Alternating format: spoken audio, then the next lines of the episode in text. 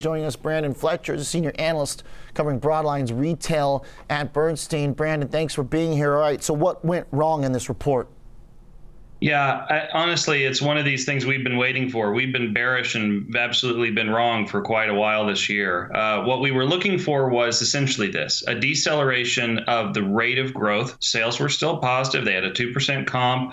They have inventory, they're in stock but uh, consumers have enough electronics. Um, it's remarkable that they comped positive after having a 20% plus comp last year, but there has to be an end. And the challenge that people saw was that the margin compression, while not terribly severe, 40, 50 basis points, uh, was enough to suggest that peak earnings were in. And once that happens, you have to start wondering if your multiple was a little bit high. And I think that's where the market was. That's certainly where our opinion was. And we see quite a bit of punishment here. Uh, our view as to why there's still other downside is that it's still possible for other pressures to continue, wages and other things which Best Buy's handled beautifully, still put marginal pressure on SG&A, and there's a little hint of that in the guide that suggests it may just be harder sledding going forward. So your uh, view is that this is an $82 stock, is that right? Yeah, we do have a, a, very bearish view. To be fair, we're bearish broadly on the market, right? So that's also been not quite right. But what's been amazing is, you know, we've been very long grocery this year, and it hasn't hurt us that much. Uh, we've been long tractor supply on this notion of there being, uh, you know, kind of uh, inflationary pr- pressure, despite the Fed saying it's transitory, and that hasn't hurt us that much. So what's been amazing is you've been able to get through the year pretty successfully by having a relatively bearish view, as long as you express that in terms of defensive uh, positions, like in grocery. Uh, Best Buy till till now had been doing quite well and, and may be able to rally a bit from this.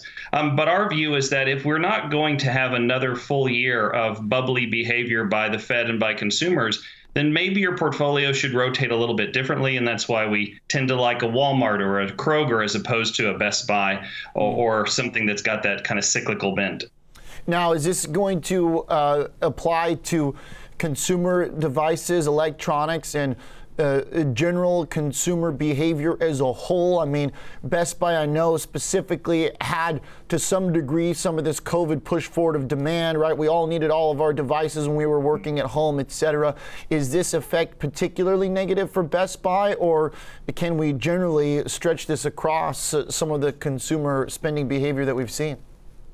Yeah, I think the key notion is we used to talk about this phrase durable goods a lot, and it's kind of fallen out of favor. Um, but there are goods that are durable. They last for longer periods of time. We don't have to replace them immediately. Uh, and while there are products in electronics like uh, the iPhone cycle or other things that have a re- enhancement cycle, most of what we had to do because we were suddenly working from home and frankly teaching kids from home is get everybody in the house uh, a different electrical device.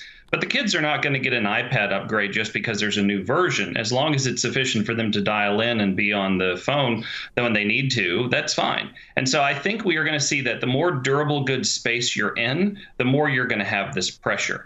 Uh, home improvement, as an example, even though that's been a phenomenal category as well, if you have gone ahead and remodeled your kitchen and the outdoor living and you put in a second office, it's not clear what your next thing to do is. And so I think there is a limit on how much we can continue to believe that goods purchases will outpace services purchases. And so I think there's probably a limit on, on a fair number of these hardlines folks at some point. Mm, all right.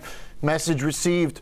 Thank you, Brandon. We're going to trade it with this in mind. We're going to bear up a little bit this morning on Best Buy. Brandon Fletcher joining us from Bernstein with the 82 price target.